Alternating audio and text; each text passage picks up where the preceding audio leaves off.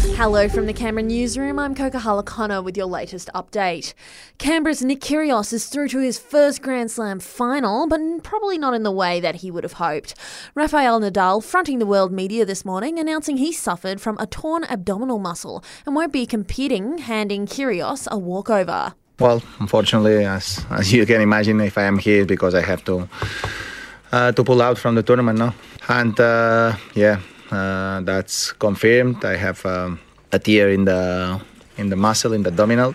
Kyrgios will now face the winner of the semi-final match between Brit Cam Norrie and Novak Djokovic. Boris Johnson has announced his resignation after his own party turned against him. Our PM Anthony Albanese is wishing Johnson well. It's a reminder of how tough politics can be. But on a personal level, we got on quite well and I certainly wish him well for whatever he does in the future. Speaking on Sunrise there. Disgraced former socialite Ghislaine Maxwell is formally appealing her conviction and 20 year jail term for helping convicted pedophile and one time boyfriend Jeffrey Epstein to sexually abuse girls. The 60 year old has lodged the paperwork with her lawyers, claiming she was being scapegoated for Epstein's crimes.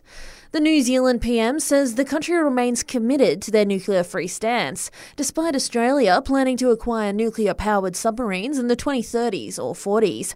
Jacinda Ardern has shut down the idea of them docking across the ditch. Our policy on nuclear free won't, won't change, but actually, you know, I've only only ever encountered understanding and appreciation of that position. You know, New Zealand bears the scar of, of nuclear testing in our region. We've mm. taken a strong principled position, uh, and and will continue to do so. That doesn't change the relationship we have with Australia or their understanding of our position. The flood focus has shifted from Sydney to the Hunter with a number of flood warnings current. River levels are still rising there. The Premier will also take a helicopter over the area today to assess the damage. New South Wales SES Chief Superintendent Ashley Sullivan has told Seven they're still in the thick of it. We are concerned particularly about, you know, the isolated communities and residents that, uh, you know, potentially have been isolated for a week now. Airports across the country are bracing for more chaos as some states see school holidays end while others are only starting. Qantas and Jetstar are expecting more than 350,000 passengers to be up in the air this weekend and is deploying extra staff to cope with any queues. It turns out younger Aussies suffered the biggest loss in life satisfaction during the COVID pandemic. The findings come from a new ANU study, and Professor Nicholas Biddle says lockdowns played a big part.